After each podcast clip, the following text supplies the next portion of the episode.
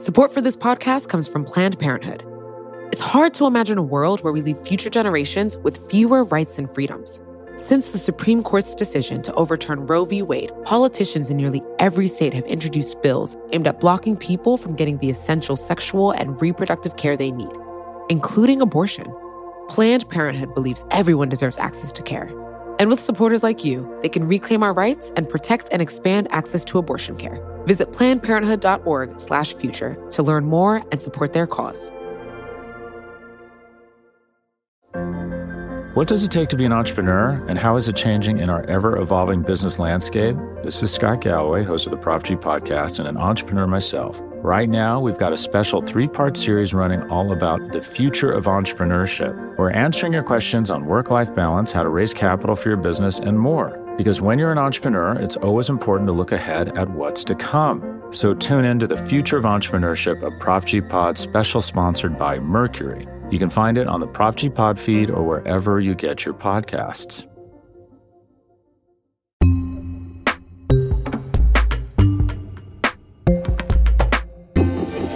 Some people say things never change in Washington, but last night something sort of changed. Ellen Nelson, you cover Washington for Vox. What changed last night? Yeah, so Senate Democrats got some wonky procedural news that actually has some pretty big implications for President Joe Biden's agenda. Okay, before we talk about what changed and what the news is, let's just talk about who changed something or who made the news. Who was it? Sure.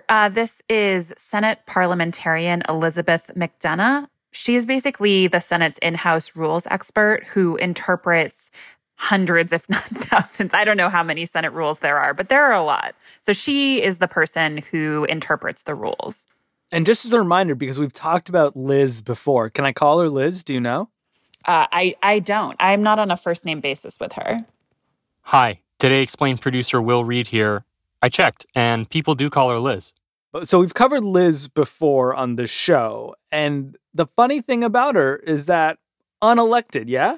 Yes. Elizabeth McDonough began working in the parliamentarian's office as an assistant parliamentarian. Elizabeth McDonough is the Senate's first woman parliamentarian and possibly the most praised Senate parliamentarian ever. Democratic leader Harry Reid promoted her to parliamentarian in 2012, and Mitch McConnell has praised her fairness and judgment, calling her a brilliant lawyer. And the reason we've talked about her on the show before is because she came up a bunch a few weeks ago when Congress was trying to figure out whether it could raise the federal minimum wage to $15 an hour through budget reconciliation. The House is due to vote today on the $1.9 trillion plan to address the economic impact of the pandemic. But the official in charge of Senate rules says that raising the minimum wage to $15 an hour should be removed from the bill. So ultimately, Democrats are going to try to put a bunch of things in budget reconciliation bills, but she's kind of the decider who gets to say this can stay in, this can't stay in. Okay, and what did the decider decide this time? She basically decided that the technical language is she advised that a revised budget resolution may contain budget reconciliation instructions. So that is a confusing sentence. She decided that a revised budget resolution can feature some budget reconciliation? May contain budget reconciliation instructions. Basically, what that means in non-Senate speaker speak is that Democrats can basically go in and amend a fiscal year 2021 budget bill that they already passed. This was the budget bill that the COVID-19 relief plan was in. That was the American Rescue Plan? Yes. So essentially, that bill has already been passed. It's been signed into law. But what she ruled is that they can go in and amend that bill, essentially. What this means broadly is that Democrats have potentially more chances than they did at passing more budget resolution bills. And the reason that that is important is because they can get certain big priorities passed with a simple majority, so 51 votes, meaning that they don't need Republican votes. So just to make sure I understand how the Senate works here for a second, our pal, the Senate parliamentarian, Liz, let's call her, she went in and said that the Democrats can amend something they've already done and thus gave them another opportunity to do something with their slimmest of majorities in the Senate. Is that right? Yes, that is correct. Why do they need to amend something they've already done to get something new done? Why not just do the new thing? They can do the new thing. They probably will do the new thing. They will pass passing another budget resolution for the fiscal year for 2022 was already part of the plan.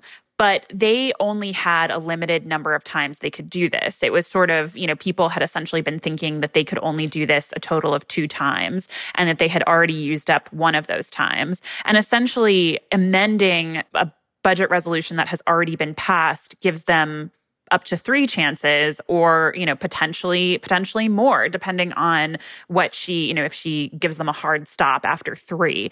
So the idea is that Democrats can go back into the one that was already passed, amend it to add, say, President Biden's infrastructure plan that was just introduced or elements of that, and then go and pass another budget resolution for fiscal year 2022.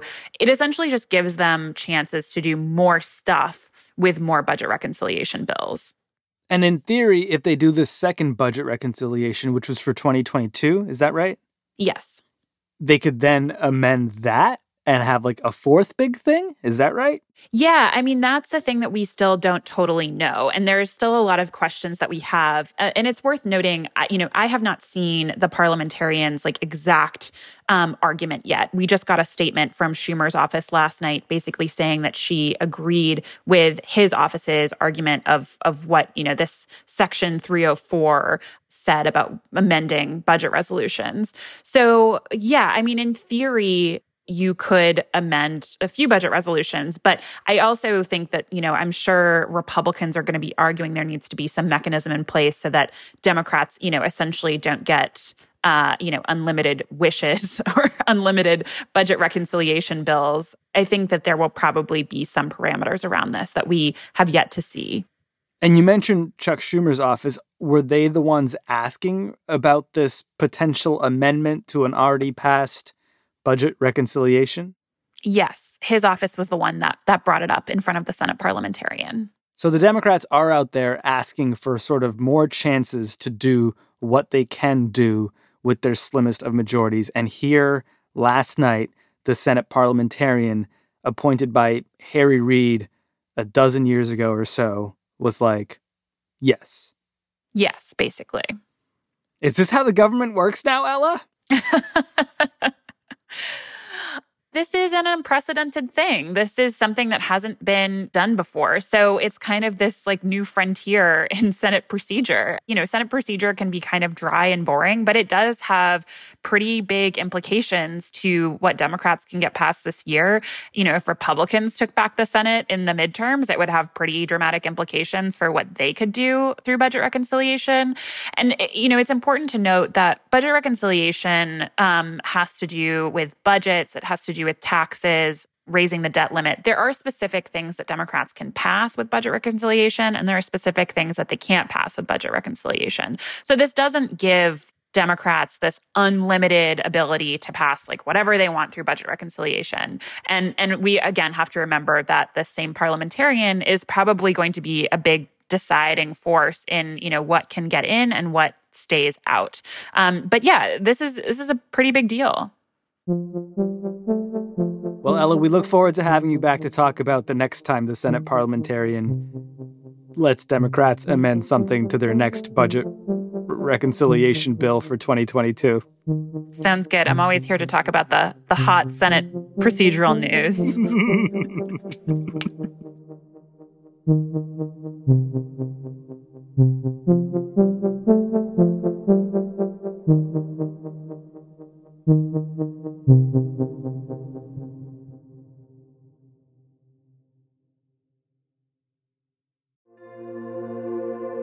Support for this podcast comes from Planned Parenthood. Your body is your own. That's why Planned Parenthood is committed to ensuring that everyone has the information and resources they need to make their own decisions about their bodies, including abortion care. Today, lawmakers who oppose abortion are challenging Planned Parenthood. Affordable, high-quality, basic health care for more than 2 million people is at stake. Planned Parenthood believes that health care is a basic human right. That's why they fight every day to push for common-sense policies that protect our right to control our own bodies. They also work tirelessly to oppose the onslaught of new policies aimed at interfering with personal decisions best left to patients and their doctors. They won't give up, and they won't back down. You can join Planned Parenthood in the fight to help make sure that the next generation can decide their own futures. The organization needs your support now more than ever. With supporters like you, they can reclaim our rights and protect and expand access to abortion care. Visit PlannedParenthood.org/future to learn more and support their cause.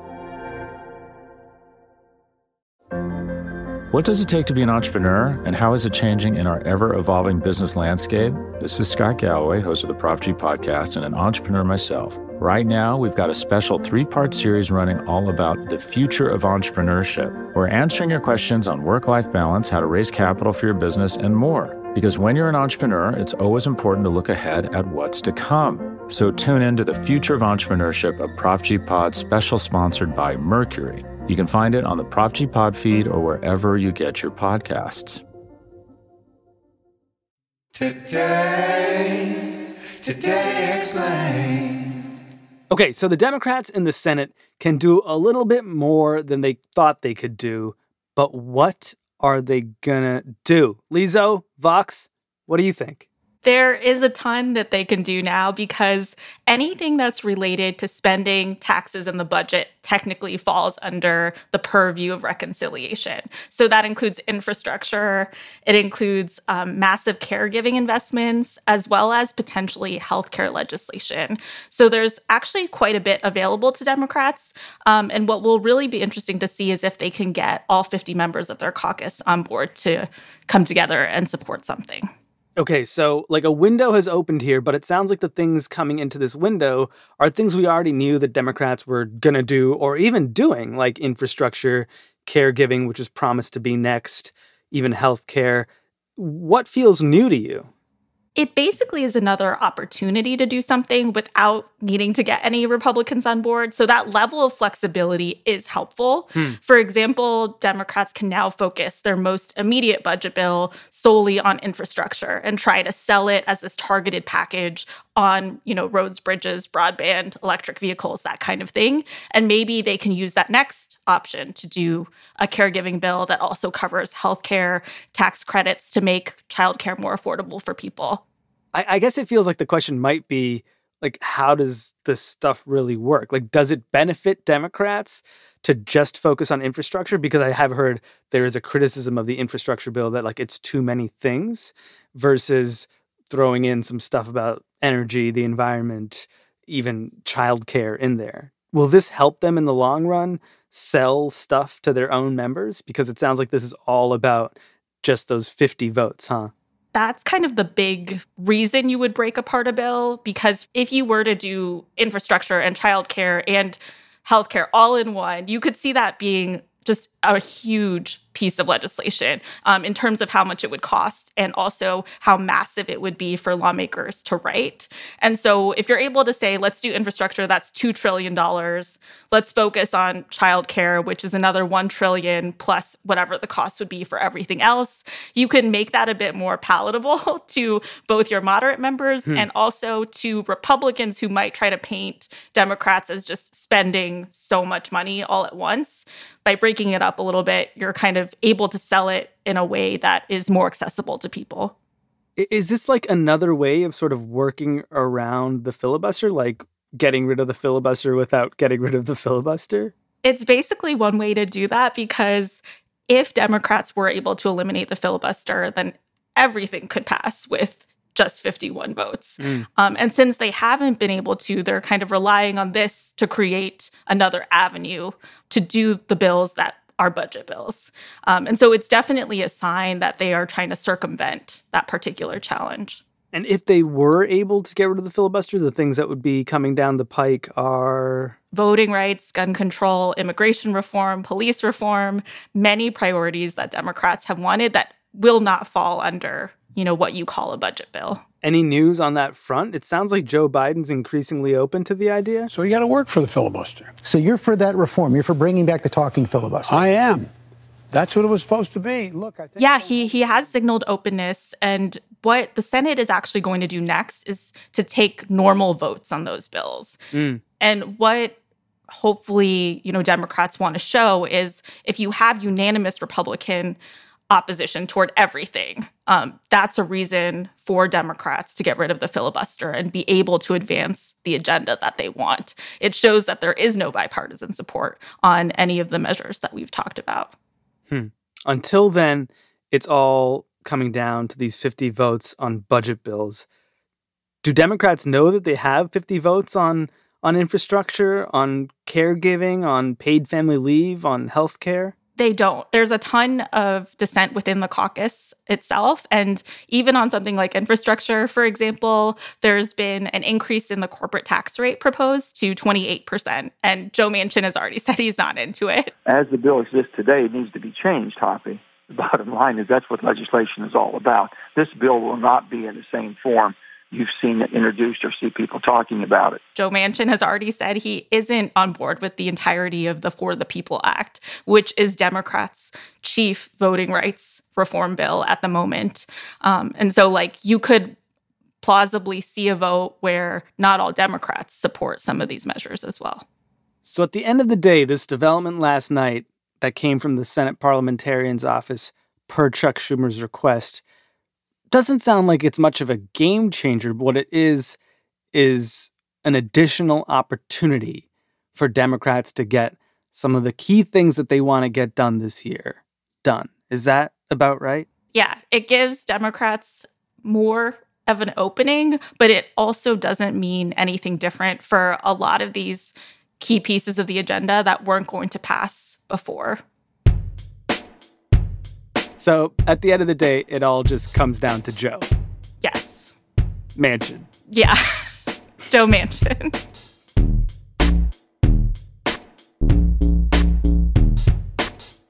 Lizzo, she wrote about the latest hot Senate procedural news along with Ellen Nilsen.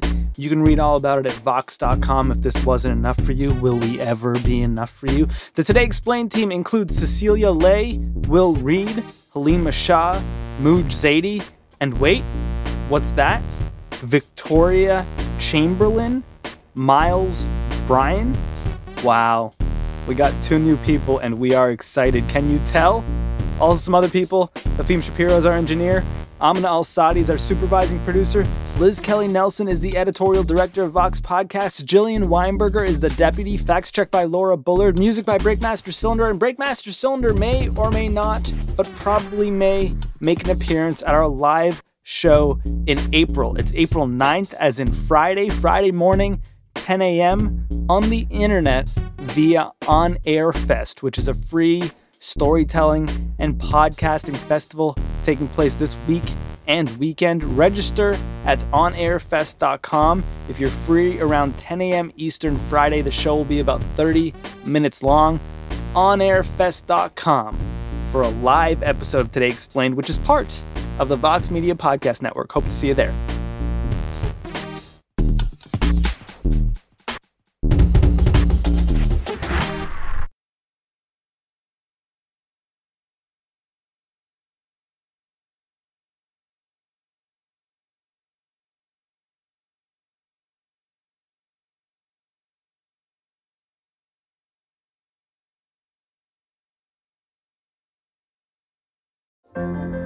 What does it take to be an entrepreneur, and how is it changing in our ever-evolving business landscape? This is Scott Galloway, host of the Prof G Podcast and an entrepreneur myself. Right now, we've got a special 3-part series running all about the future of entrepreneurship. We're answering your questions on work-life balance, how to raise capital for your business, and more. Because when you're an entrepreneur, it's always important to look ahead at what's to come. So tune in to the Future of Entrepreneurship, a Prof G Pod special sponsored by Mercury. You can find it on the Prop G Pod feed or wherever you get your podcasts.